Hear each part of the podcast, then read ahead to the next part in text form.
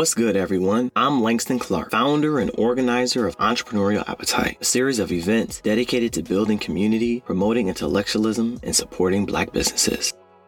In this special episode of Entrepreneurial Appetite's Black Book Discussion, we feature a conversation with Patrice Sulton, founder of the DC Justice Lab, and Matthew Clair, author of Privilege and Punishment How Race and Class Matter in Criminal Court. Thank you so much. I'm really excited to be here. I appreciate you holding this space. I am Patrice Sulton. I'm the executive director of an organization called DC Justice Lab, and we are working to change the entire criminal legal system in Washington, D.C., and to make it a national model for reform in other places. And in addition to focusing on the front of the system, policing, and the back of the system, the punishment part, I really love to move attention to the center of the system, what happens between bail and jail. And that's where my scholarship is and the course that I teach at, at GW Law School here in Washington, D.C.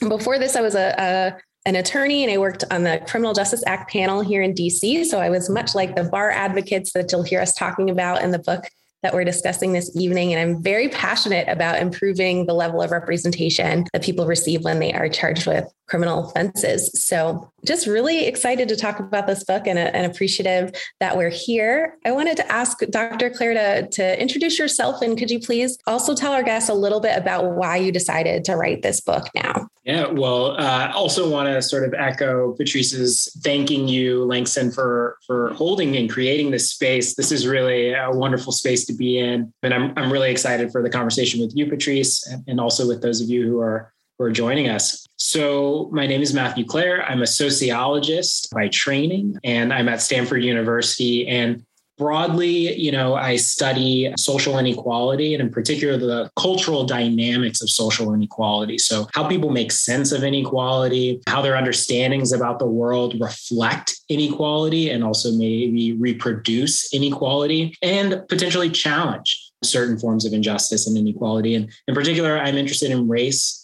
and class dynamics. That's sort of the center of my interest. And I think for this book in particular, when I went to graduate school, I knew I was interested in studying and understanding and trying to fix inequality. I actually spent two years in Atlanta public schools in the middle of a teaching crisis, actually. There was a cheating scandal in 2009. Maybe some of you are aware of it, but basically what was happening was some teachers were changing incorrect answers to correct answers for students because they were so pressured by this broader policy of no child left behind to make sure that their students passed. And, and they felt like they didn't have enough resources to be able to actually teach many of their kids. And so they had to just cheat on the state test.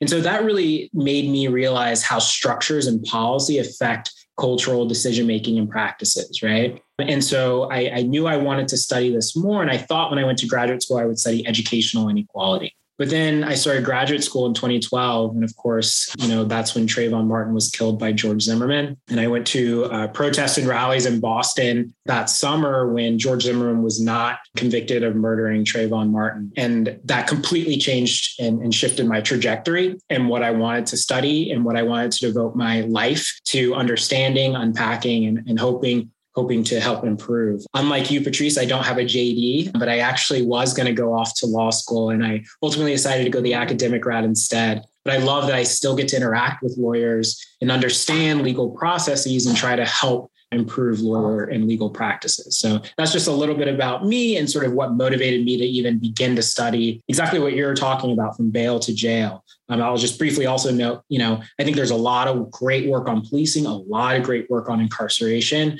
but hopefully this book, alongside other books and work and, and, and stuff and organizing that's happening on the ground, we can really unpack also what's happening between those two endpoints of the system, the beginning and endpoints of the system, which is the profound violence the profound coercion, silencing that happens after someone is arrested and arraigned in court and then ultimately adjudicated. Thank you. I want to make sure that everybody knows what book we're talking about. I know it was on the event flyer, but let me make sure that everybody can see the cover of the book, Privilege and Punishment. People want to check it out and haven't already. Before we jump into talking about the study, I want to say I really love the way you structured this book. I think it's such a good balance between narrative and analysis, and the storytelling is, is just really good. And it's not often that it's easy to read.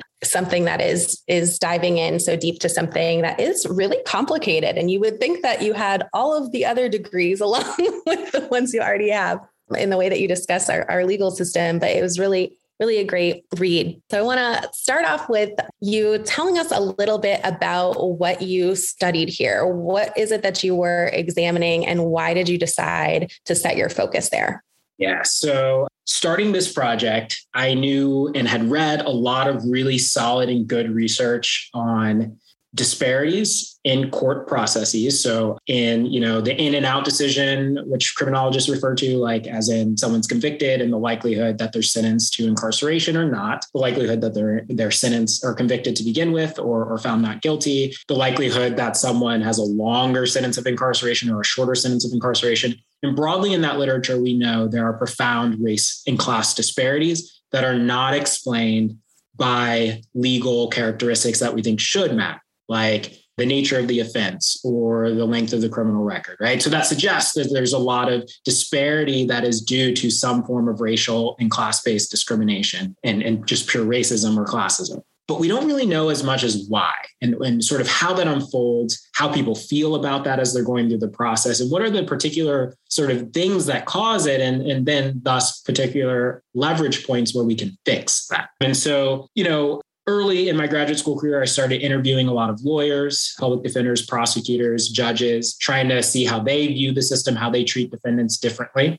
But then for my dissertation, I really wanted to talk to people who are the clients of the system or defendants in criminal court, how they experience the system and how they experiencing it differently along race and class line. So this book is based on scores of in-depth interviews with defendants not just you know sort of the typical defendant that we hear about. We know disproportionately in the system black folks latinx folks are disproportionately represented poor people are disproportionately represented. But i also wanted to talk to white people. I wanted to talk to people who are well off economically and this is sort of the privileged category of defendants. And surprisingly, there actually are increasing numbers given the rise of what I refer to as mass criminalization over the last 40 years. There's actually a surprising rise across all demographic groups. Um, so every demographic group has increased contact with the criminal court system over the past 40 years. Of course, it's most heavily affected and negatively impacted Black people and poor people. But you know, there's still some white wealthy people in the system. But when they go through the system, it looks very different as I sort of uncover in this book. So I interviewed about 60, I think 63 people who were defendants. I followed several people as they interacted with their attorneys in real time. So I went to court with them. I sat in rooms with them um, as they interacted with their lawyers. I spoke to them after they went to court. And then I also embedded in a public defender's office in Boston. And, and all of this work, by the way, happened in Boston. So I'm in the Boston court system doing all of this work. Embedded in a public defender's office in Boston, got to know some public defenders, followed three of them really closely as they interacted with their clients. And then I did uh, sort of just basic public ethnographic observations of the courts, things that honestly, I would encourage anyone who's interested in, in the criminal legal system and, and, the problems of it to do, because anyone can go to a courtroom and sit there and observe. And so I did that systematically for over 100 hours. I just sat in courtrooms and observed the quality and process of justice. And so those are the data that are that make up this book. And the last form of data is in-depth interviews with over 150 legal actors, so defense attorneys, prosecutors, and judges as well. Well, I want to ask you about the attorney-client relationship and the different aspects of the role of counsel. So, as a defense attorney, we have so many different tasks, right? We're writing motions, we're negotiating, we're arguing in court, we're investigating, which I always thought was really fun and undervalued. Why is client counseling where you focused your attention? I mean, why is the relationship with the client worth examining as opposed to whether an attorney's good at all those other things that also affect the outcome of a case? Yeah, that's a really great question. So, you know, when I went into this, I said, I am going to let my respondents lead me in the direction that they think is important and what's meaningful for them. And over and over again, when I'd interview defendants, so much of their frustration centered around their relationships with their lawyers. Or on the flip side, for the privileged folks, so much of what they felt was great was the protection that they felt from their lawyer. And so that was interesting to me that sort of the main way that they experience the legal process is through their lawyer for better or for worse when they're going to the court system. So all of these things that lawyers are doing, you know, filing motions, investigating, you know, oftentimes the client may not actually be there in the moment that you know you're going to interview someone or investigating it, but they hear about it. Of course, they learn what you you know learned, and they see you maybe filing a motion in court. But for them, they are experiencing the court process immediately through phone calls with you, coming and meeting you in your office, or when they go to court and they meet you, uh, maybe through a brief conversation in the courthouse hallway, or observing you arguing for them in court. So I was really interested then in what is this dynamic? What are these conditions that make this dynamic positive, and what are the conditions that make this dynamic and relationship negative? And I think also intellectually, this was important for me because as a sociologist, there's a lot of work on these kinds of professional client relationships, especially in schools and in doctors' offices. So there's a lot of research that studies interactions between teachers and students, teachers and parents, or uh, you know doctors and and their patients. And a lot of this work actually makes assumptions about poor folks and, and disadvantaged folks racially as well and how they interact with their with professionals versus privileged folks and how they interact with professionals. And one thing that is a major implication of the book and, and struck me theoretically as as novel was the same exact sort of ways of behaving and, and the quality of these uh, relationships that are described in studies of doctor patient interactions and um, uh, teacher parent and teacher student interactions is the flip of what's happening in the courts. So, real quick, I'll just sort of set that up is basically so a lot of the sociological literature talks about how uh, privileged people, these are middle class people, wealthy people, white people, when they interact with their doctors, when they interact with teachers, they are assertive, they're demanding, they feel like they know a lot about their own bodies if they're in the medical setting or about how to ask for things in schools. They know more than the teacher. Whereas working class people and, and poor people of color are portrayed as deferential, that they don't have much institutional knowledge. The flip is exactly what I found in the courts. Poor folks, working class people of color, they know a lot about the legal system compared to privileged people. They're actually, they have what I refer to as cultivated legal expertise. They have routine interactions, of course, unfortunately, with police and their communities, and thus more interactions with the court system in their lives family and friends vicariously. They have interactions with the legal system. And so they gain a lot of knowledge about how the court should work, about how legal rights should work in theory. Whereas privileged people, they're quite naive and they completely defer to their lawyers. They feel like they have no idea what's going on. They don't have much institutional knowledge. But unfortunately, the same outcome is similar. Exactly. I love that. Yes, thank you, Azia. Uh, should, exactly. These legal rights and how they should operate. And that's actually really important. I hope we can talk more about that. But the same outcome happens basically, in, in, is that privileged people still are advantaged, but they're advantaged for a different reason.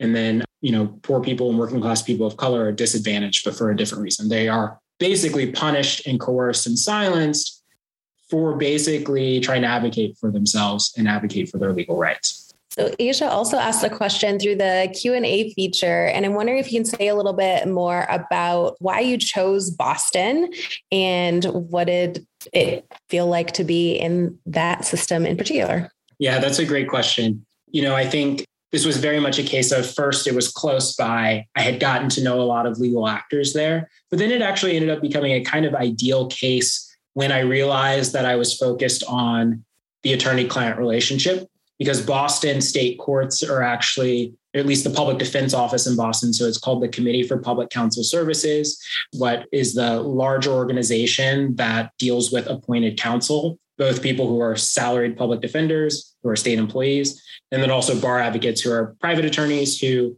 uh, sit court appointed and pick up a lot of actually 75% of the indigent caseload. But what's interesting about Boston is actually it's a pretty well funded compared to other state public defense systems. It's one of the better funded ones. And so for me, that meant if I'm finding problems in this setting, if I'm finding a lot of frustration among disadvantaged defendants and how they feel that their attorneys are interacting with them or advocating for them, then I can imagine it must be far worse in a system that has far few, fewer resources. uh, because a lot of the reasons why defense attorneys silence, coerce, and punish defendants has to do with structural issues that they're facing, both pressures from prosecutors, but also caseload pressure. So just like having so many different clients that they have to serve that they have to decide who am I going to devote time to and who am I not going to devote time to. And they tend to devote time to people who they just feel like they can get along with and are easier to work with rather than people who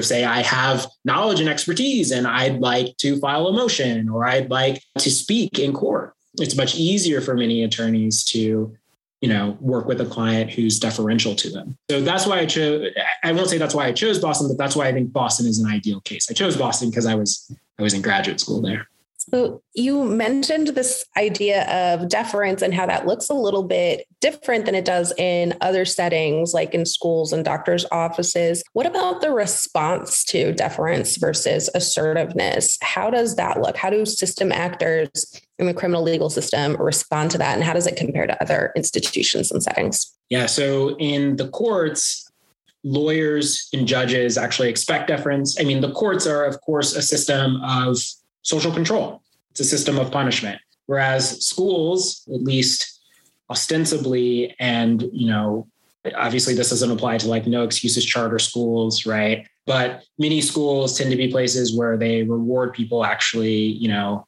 speaking up, giving, you know, answering questions and engaging with the teacher. Um, they also reward, schools tend to reward parents who tend to advocate for their children, who tend to ask for things for their children. Uh, teachers tend to actually defer, right, more so to parents rather than expect deference from parents. And indeed, what we see also in the school context is when working class people tend to be deferential to experts or authorities, they tend to be forgotten. And the system tends to just operate without them and without taking into account their needs. What we see in the attorney client relationship context is and I sort of talk about three components of what I actually broadly refer to as delegation of expertise. But there's first, among privileged people in the courts, in their attorney client relationship, there's first recognition that they're naive and have no idea what they're doing. They don't understand criminal law. Then there's sort of then seeking out expert advice, a desperation for someone to tell them what the best strategy or route is for an outcome that they want. And then the third sort of element is ultimate deference to that legal expert who is their lawyer. And so these three parts are sort of what's happening in the delegatory relationship with a privileged person and it's treated positively because lawyers do want to to have their clients seek out their advice and they also want their clients to understand that you know they're experts who have trained a long time who've seen a lot of cases and they uh, tend to prefer clients at least those lawyers that i talk to who recognize that they are experts and that they may have knowledge that will work in front of a judge. Knowledge that you know is not case law necessarily because sometimes judges violate case law. Sometimes judges are, are you know uh, violating constitutional rights left and right. So sometimes the rights that we think should be afforded to us often in the everyday functioning of criminal courts across the united states are just not the way that the game or system is played in front of certain judges. I thought that was such an interesting finding because not just in other areas of life, but in other areas of our legal system, being assertive oftentimes is the only way to get the, the result you want. And so to see that it is not necessarily treated as positively in our in our courts was really interesting. Why do you think it is that deference and delegation are rewarded? Is it because that's what's actually preferred, or is it because that's the way that system actors would themselves behave if they were in the same position and they they relate to people who are privileged in that regard? Yeah. So here I don't explicitly state in the book because I think and I'm only going to speculate, right? I, I, don't know exactly why, but I do have theories, and I think it's I think it's actually kind of both, and I think those complement each other. So I think one, it's like it's the way that privileged people, people who look like us, people who have college degrees, people who, for many system actors who are white, right? You know, this is the way of being. But I also think it's true too that the court system is a unique system of intentional social control. The goal is to make someone, to compel someone ultimately, at least from the perspective of prosecutors and judges and the broader architecture of the courts, to admit fault and to, you know, ultimately com- compel them ultimately to um, you know accept whatever sort of you know probationary terms or or whatever sort of outcome adjudicatory outcome that the court uh, deigns is appropriate um, for them to to give the the client. So you know that's different from a school maybe not a no excuses charter school but certainly you know a school that has more sort of pro-social aims right? The goal isn't to necessarily just make the child you know conform but to help the child grow and to help them be a better person. Courts i think increasingly have some of these rehabilitative logics right that are flowing into them but they're still punitive. So even drug courts even mental health courts ultimately if someone does not comply then they can be pulled back into the traditional court system and often treated harsh more harshly because they didn't comply in the drug court or the mental health court that they were diverted to. So i think ultimately it has to do with what the purpose of a criminal law and criminal legal system is, which is to get people to comply and stop doing things that we have criminalized, whether we actually morally as, as a society think they're wrong or not, but certainly legally we have criminalized as a society. That's come up for me so many times when talking to people about probation reform in particular, that there is this emphasis on obedience above all else, right? And if the goals of our criminal legal system are supposed to be safety or something other than obedience, why are we placing so much emphasis on a person's ability or willingness to to follow rules, and why are we punishing um, punishing their failure to do that more than we are the underlying harm that brought us into court in the first place? Um, can you talk a little bit about the pivot points that you observed in the attorney client relationships? What facilitates delegation well? What causes withdrawal or resignation or fracture in those relationships? Yeah, you know, I think there are several sort of pivot points. I think the main, one main one, though, that sort of causes withdrawal, which is sort of what I describe as what tends to happen among disadvantaged people. They withdraw into either resistance, where they're they have a lot of legal knowledge and they're resisting the system. And I think you know paving the way, right, potentially for you know new appellate rulings, potentially, right, if they go to trial and and they but they they've created a record of you know why the police stop was biased or something, right? It's actually really powerful potentially, even if their individual case is harmed. And then the second form of withdrawal that happens among disadvantaged people is what I refer to as withdrawal into resignation. So those two types of withdrawal have different explanations. The first one is mostly about mistrust of the lawyer. It's a sense that I've been discriminated against in the past. I've been mistreated by police. I've been mistreated by lawyers. The system has no care for me, you know, and the system really is not concerned about my needs. And some clients want to resist as sort of an act of reclaiming power some it's an act of actually they think this might help their case, right? Filing certain motions that maybe their lawyer doesn't think are, are good motions to file, but they want to do it because they want to set the record straight about, you know, um, the unfairness of the police stop, for example, maybe racial bias that they've experienced in their community. And the only reason why they were stopped was because they were a black person, you know, rolling through a stop sign had nothing to do with actually like any real reasonable suspicion for the stop and then maybe they found something on them just because they were searching for something. So I think that so so that emerges from living in neighborhoods that are routinely over policed it emerges from being in a system too where they feel that public defenders have different resources than mm-hmm. private attorneys. There's a feeling that private attorneys are going to litigate certain motions, and to some extent that does happen. They they do more frivolous motions potentially for clients who really want them if they're paying for it, whereas public counsel won't do that for clients necessarily who you know potentially who aren't paying for it. On the withdrawal into resignation side, that's more so actually caused by a lot of people who are disadvantaged not just because you know they grew up in a poor neighborhood or you know they're being surveilled by police because they're black or latinx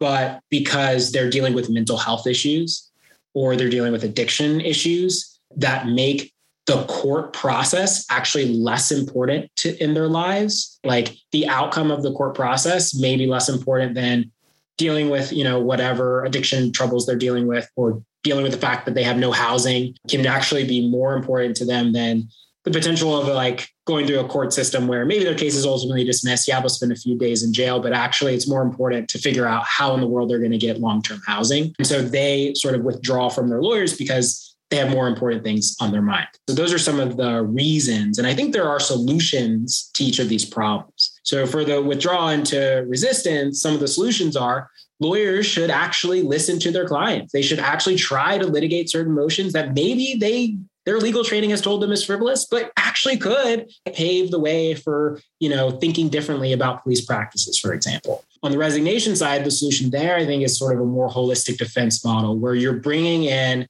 not just a lawyer to deal with the legal problem, but you're bringing in caseworkers, you're bringing in mental health professionals without a punitive sort of aspect to it. Just like, if you want it, we're here to help when you're bringing in those people to assist with the underlying i think you mentioned this earlier the underlying harm or problem that that brought them in in the first place we're getting more questions from the audience. Brandon wanted to know what went well. Did you observe any bright spots in the courtroom or in relationships with lawyers that would indicate themes of rehabilitation, harm reduction, or restorative justice? Yeah, great question. What went well? You know, as a sociologist, I'm expert at telling you what's bad and what's wrong. So uh, this this question is is a really good one because you know I, I am typically focused on like what a problem is, but I will say what went well typically happened for the privileged folks. So in chapter three, I talk a lot. That's where I focus the privileged folks, and I think what goes well there are good communication and all, between attorney and client but also willingness of an attorney in some instances when they feel like their client is someone who they like even it, it gets to that level of just like do I like you? Do I want to engage with you? Right. And that can matter because um, I've, you know, many of the lawyers who I talk to, and I, I notice this also while observing, would offer things to certain clients that they wouldn't offer to others. Like, for example, you know, when, when you're a public defender, you are dealing with the case in front of you and the charge in front of you, and you have no obligation to help this person after that case is resolved. However, I noticed some public defenders with certain clients would offer things like, hey,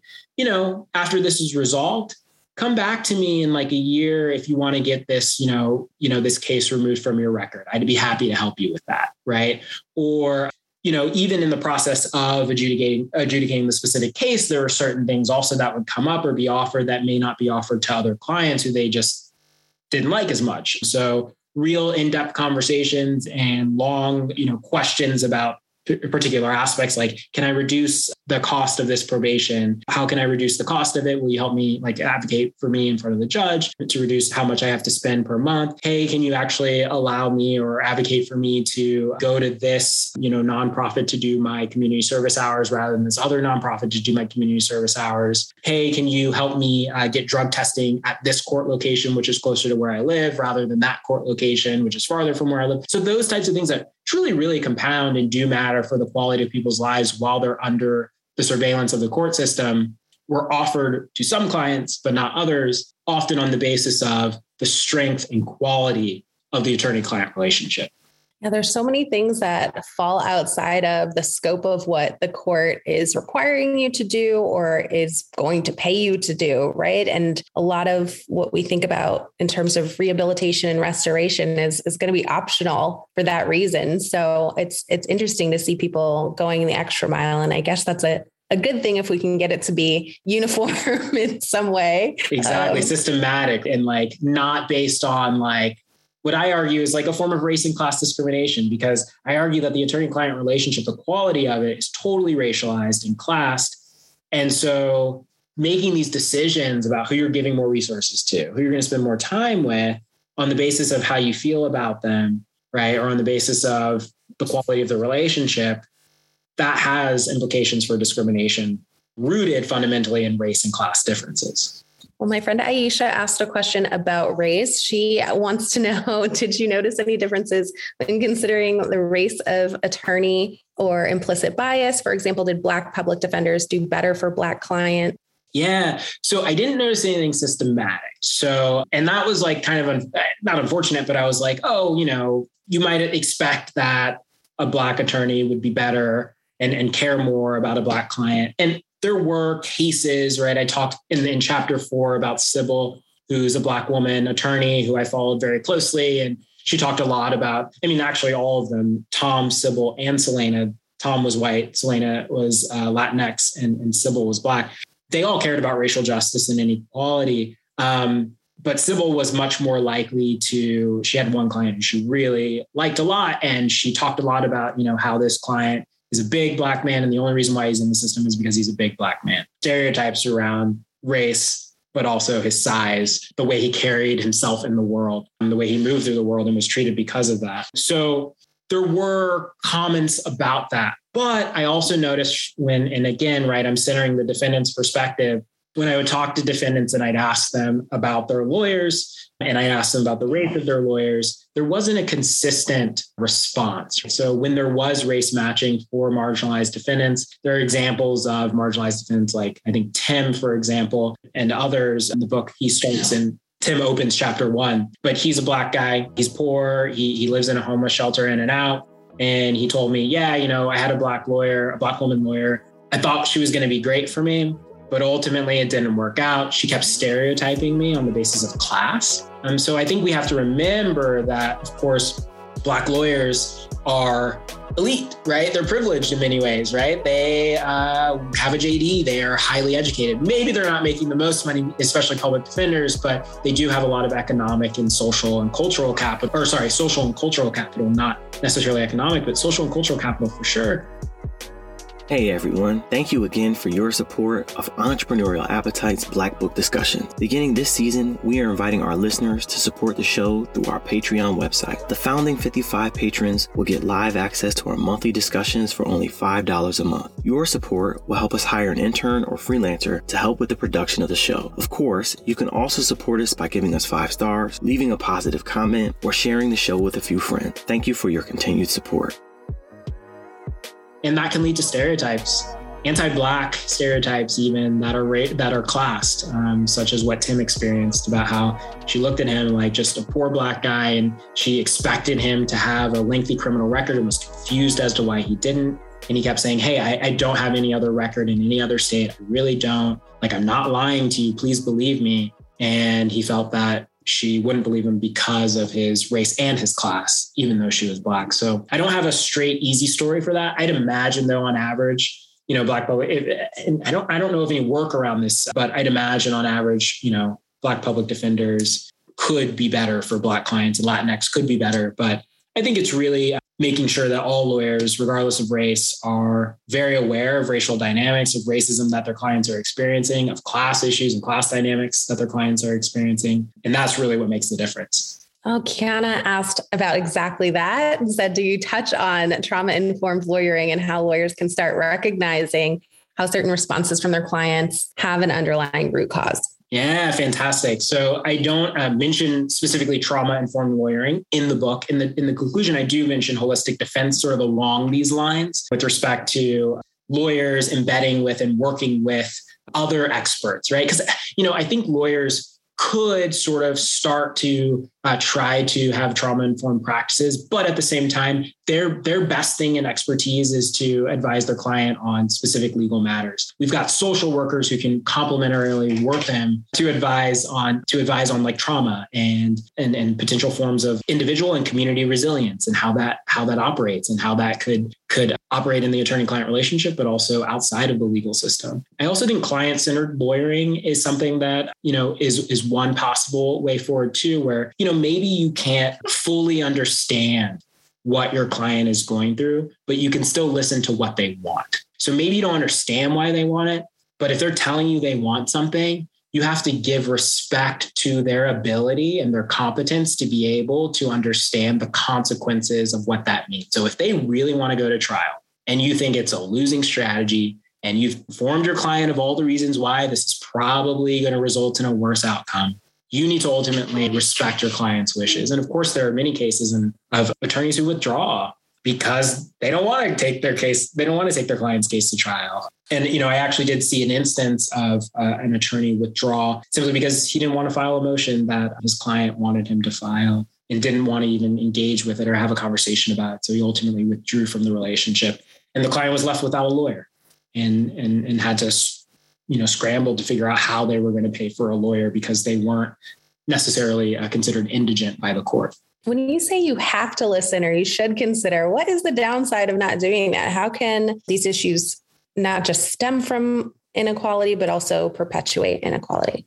Yeah. So, okay. So a lot of these issues, exactly right, emerge from unequal resources in communities, discriminatory treatment by police, racism in everyday life. The consequences of negative attorney client relationships are you know lengthier engagement with the legal system so sometimes i noticed many defendants in my study who were withdrawn from their lawyers would be passed around to new lawyers, right? And so that movement to new lawyers lengthens the amount of time you're under supervision by the court. I also noticed typically what would happen as well is attorney, uh, clients who you know did not have good relationships with their attorneys felt silenced or ultimately coerced to plead guilty but never actually felt and this is important for survivors and victims never actually felt any desire to actually tell their their victims like what harm or wrong that they did. And i think this is actually something that's a, a missed opportunity. Because our system is so adversarial clients have no incentive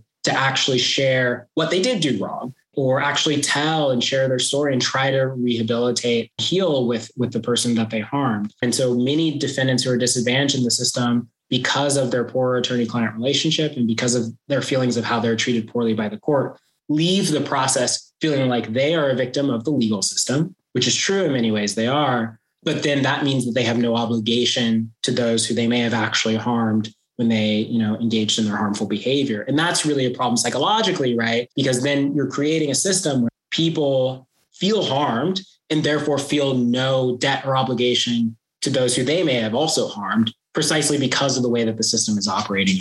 That answered the next question I was going to ask, which was about why we should care about anything other than the outcome of a case. But can you say a little bit about why defendants should care about more than just the outcome of the case or why they do. You stated that, like, for many of them, there's more at stake than just the formal legal outcomes. Can you say what you meant by that? Yeah. You know, I was I was surprised, and I think this is actually a great avenue for reform. And I, whenever I talk to public defenders audiences, I'm like, identify those clients who really just want to crash the system. Those clients who really are like, you know what, let's use my case as an example. Let's let's see how far this can go. And I think there were a surprising number, by no means all, by no means a majority of disadvantaged defendants who withdraw into resistance are this way, but a good number of them have much more at stake than their individual case. They're sick and tired of the constant surveillance of their neighborhoods. They're tired of police fabricating and planting evidence on them and their loved ones. And so they want to, you know, basically try to contradict the lie of a police officer on, on, on the stand. So they do want to file that motion to suppress evidence or even dismiss a charge because they want to pull the police officer on the stand or they want to take their case to trial for the same reason. Um, so I think this is what is important to think about collective forms of resistance that are possible through individual forms of resistance to what an attorney want typically wants the client to do, thinking, oh, but you should think about what's in your individual best interests. And many client, not many, but a good number of clients who are disadvantaged think, actually, I'm more interested in what's collectively in my community's advantage, not just for me as an individual. The type of clients who are this way are clients who have a higher political consciousness and clients also who have been routinely involved in the system not you're not going to find this as often at least not in my sample among clients who this is their first time in the system or they don't really have a strong political consciousness. That's really interesting. Like i remember you writing about how the stakes can be different once oppression becomes routine right? That that's a different environment to live in. And i hear you now talking about how you know the the focus can be you know what is in the community's best interest but is it also about what's in that person's own individual long-term interest like maybe That's they true. don't want to be yeah. harassed by that same cop or have the, or live under the same conditions that they did that led them to that point yeah no that's such a great point right so like thinking on the short term versus the long term is also a component of this. I actually don't think I, fra- I phrased it that way at all. And I love that you're phrasing it that way. And, you know, I, I think that's a great way to think about it. I actually have to look back. I want to look back at my field notes and in my interviews to see if anyone actually frames it that way. It was common for them to frame it as like community uh, versus individual, but I think that's spot on, right? long term once they get out of jail if you know if they take their case to trial they know it's going to lose okay But like long term, the potential for this police practice to stop is going to make their individual lives better once they're back in the community.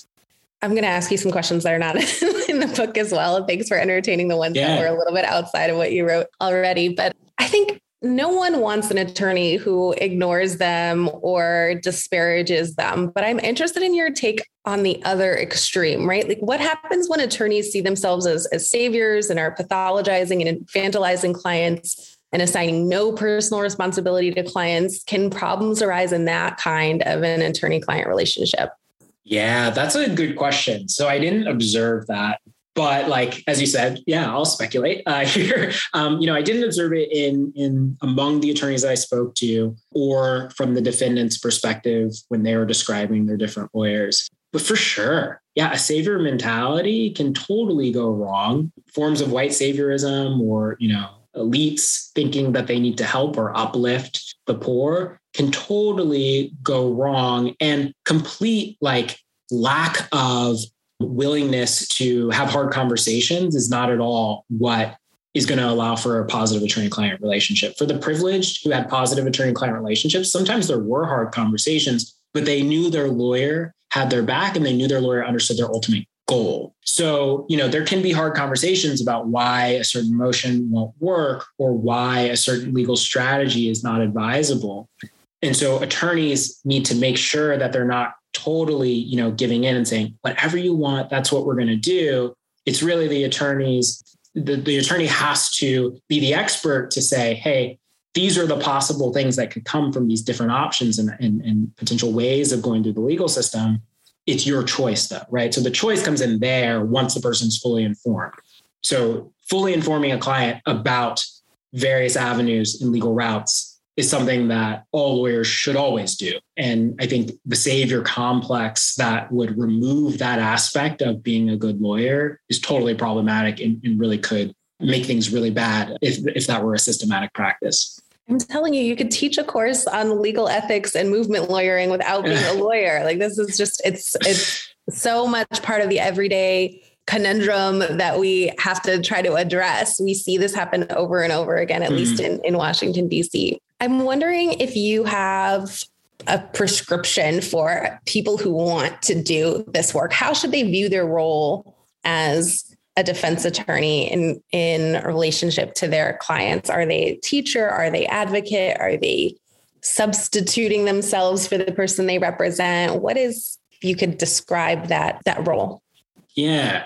You know, I think I think there are two things that I like to tell public defenders. So, one is when you're client facing and you're working individually with a, a, client, you have a certain role.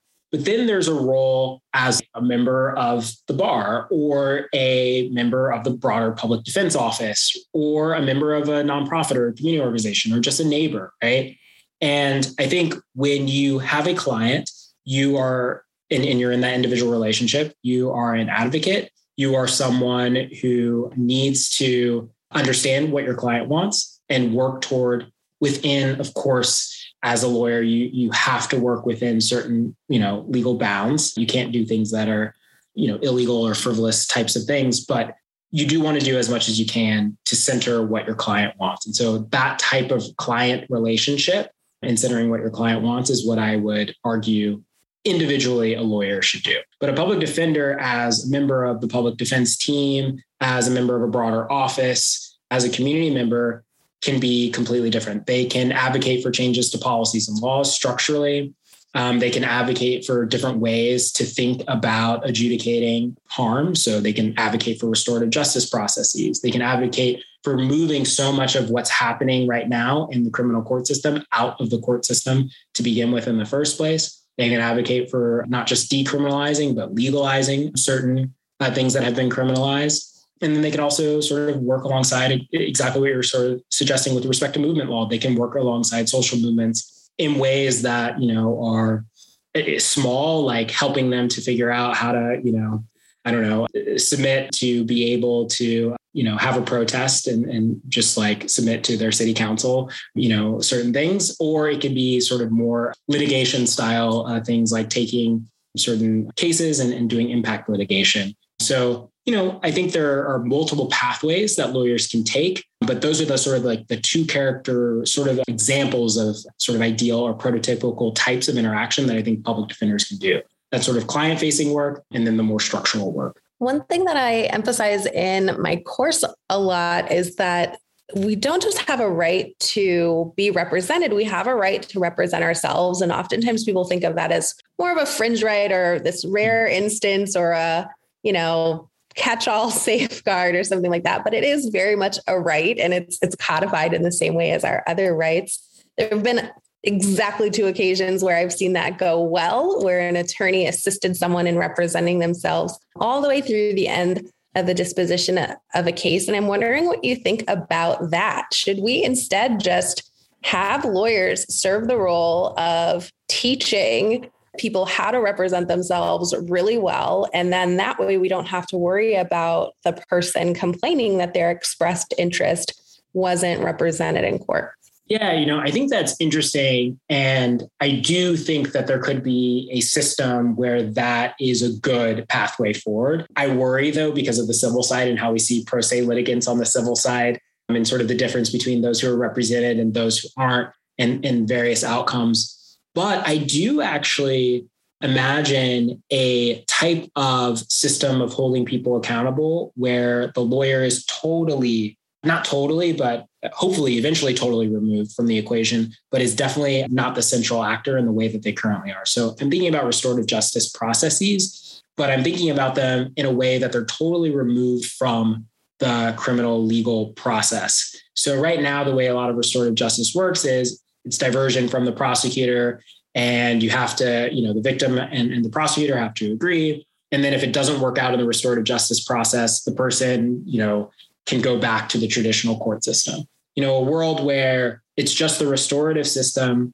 and in the restorative system, there's no chance of a punitive outcome. There's only a chance of coming up with a plan for the person who harmed to prevent that future harm and also reconcile with the person who they harmed. But there's no like jail sentence, there's no like intense surveillance, there's no GPS monitoring. That kind of world, I think totally having a person being able to represent themselves could fly in that kind of world and be a really a beautiful way of hopefully allowing for more articulation of not just what the person potentially did wrong and admitting some aspects of what they did wrong and defending some aspects of what they didn't do wrong but were alleged to have but also could have help that person be able to articulate also how they want to see the world differently what sort of resources they need what caused the underlying um, you know what causally made them harm the other person and sort of what resources are needed to prevent that from happening again in the future. Um, that sort of world and, and space, I think, could be, if not completely lawyerless, certainly this type of model where you're saying a lawyer could advise, but not be the central actor as they are now in, in most traditional court cases that are adjudicated.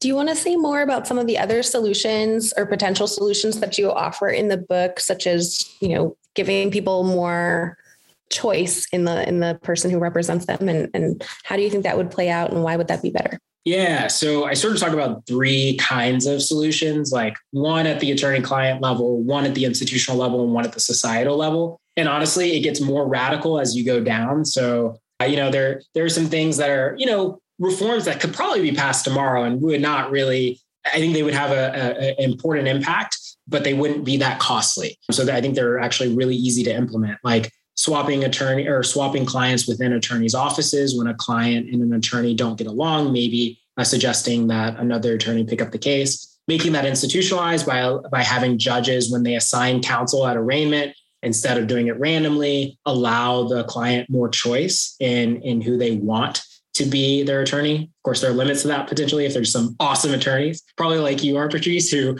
would get all the clients and then, you know, obviously there would be issues with that, but maybe you could replicate yourself. But, you know, and, and then I think institutionally, there are, there are a lot of changes, but I'll skip to the more radical societally.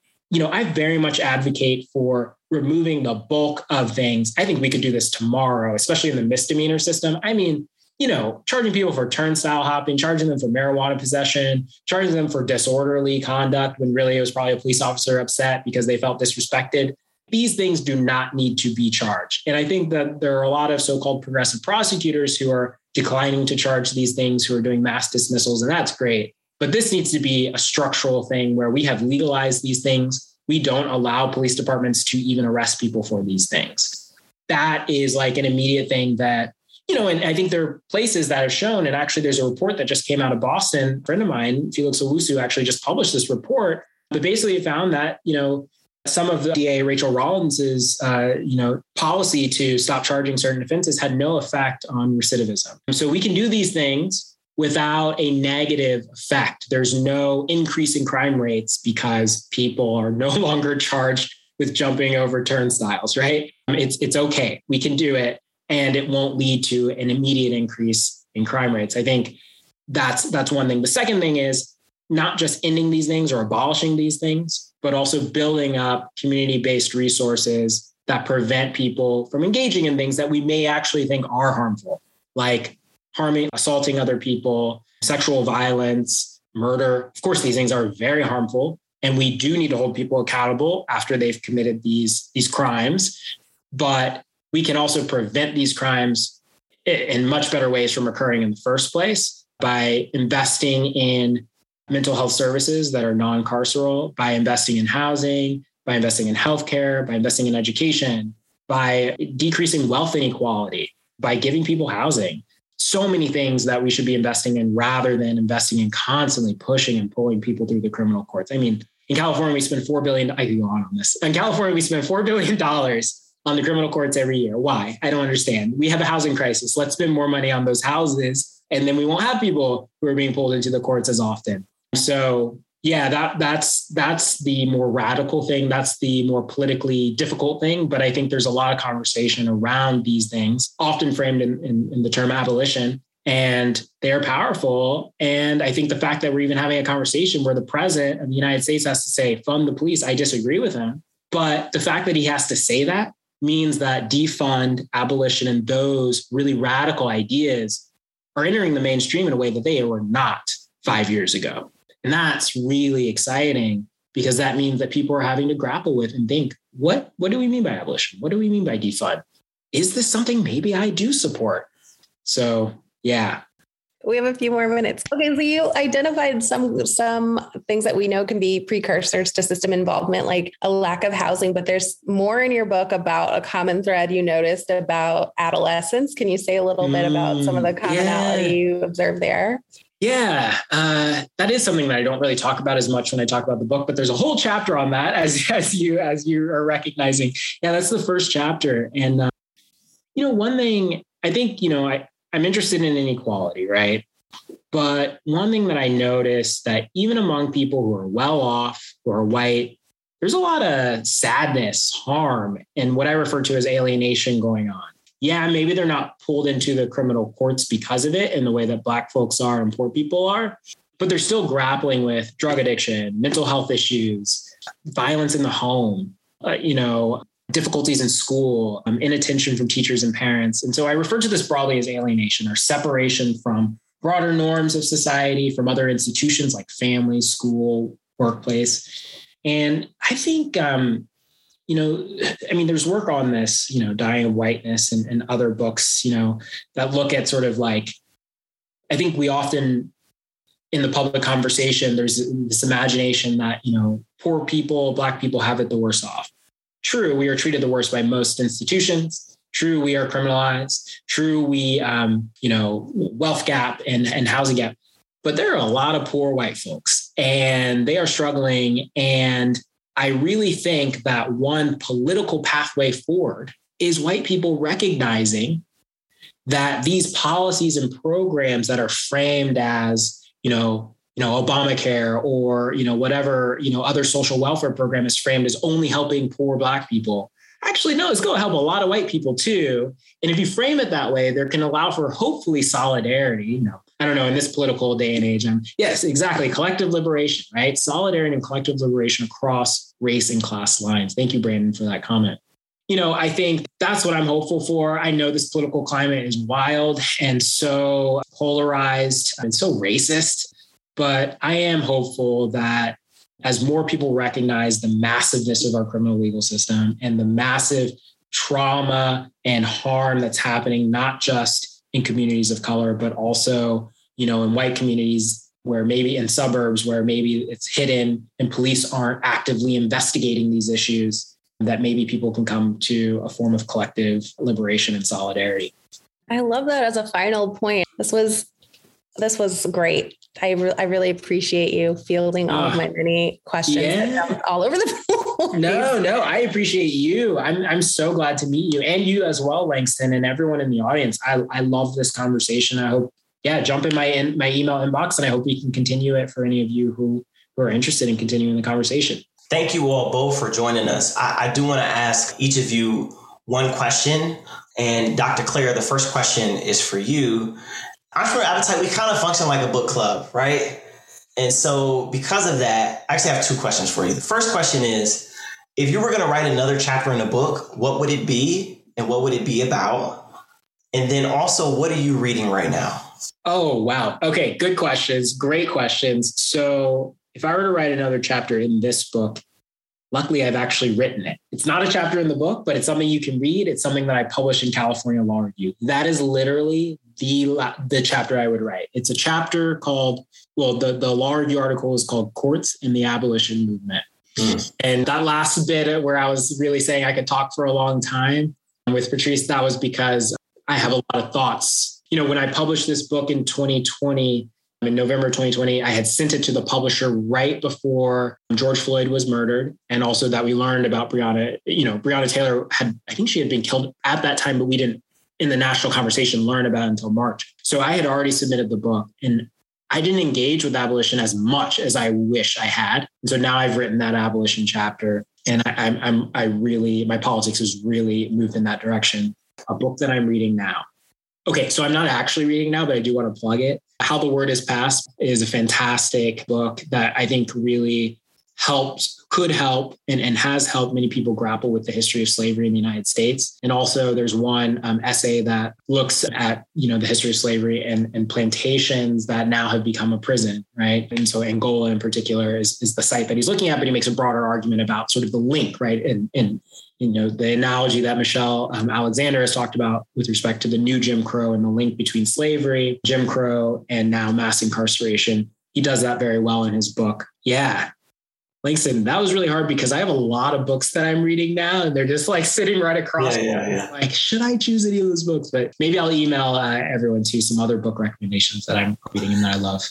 And as I'm asking Patrice her question, Dr. Clair, if you could type your Twitter on there, so people might want to tweet out and ask you some questions that way as well, if you're comfortable with that.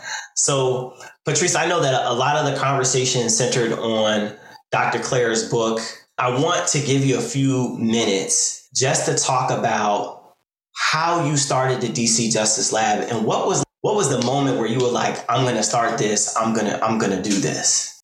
Well, the moment that I decided to do it was the moment that I really believed that people were interested and, and ready for big changes and got excited that the opportunity was there and it felt if not within reach, but just outside my grasp. And if I stretch a little farther, I could actually get to some of the, the changes I wanted to see. I came out of my law practice to work on a really special project, rewriting the entire DC criminal code. And that meant changing the definitions of all the penalties and offenses at once. And it was the nerdiest thing I've ever done. It was such an awesome undertaking, thousands of pages long.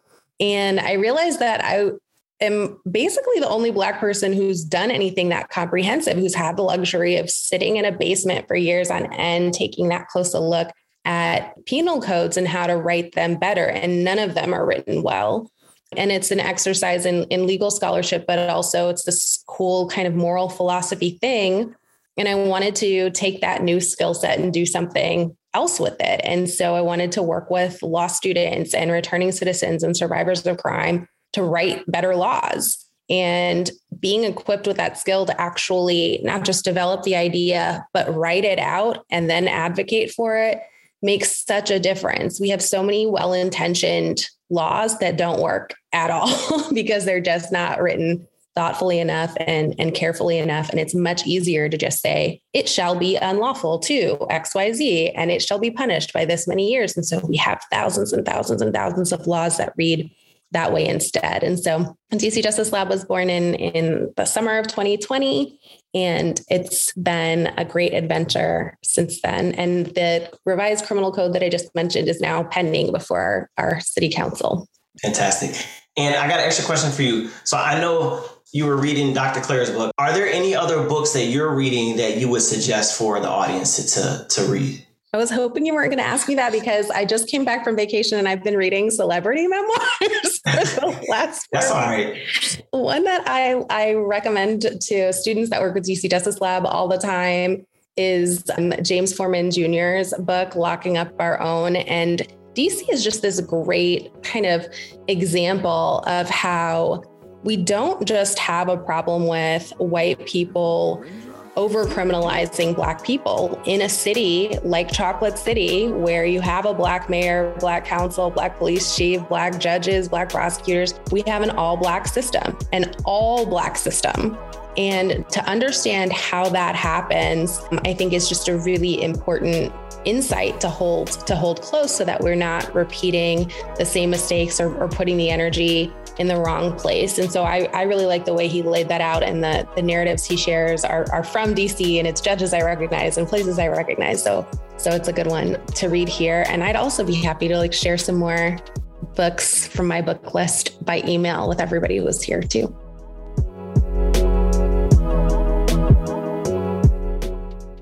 Thank you for joining this edition of Entrepreneurial Appetite's Black Book Discussions.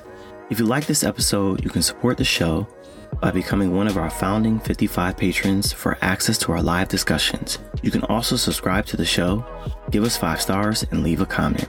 In our next episode, join us for a discussion with Dr. Sharice J. Nelson, author of the Congressional Black Caucus 50 Years of Fighting for Equality, and DeMonte Alexander, founder of the Black Equity PAC.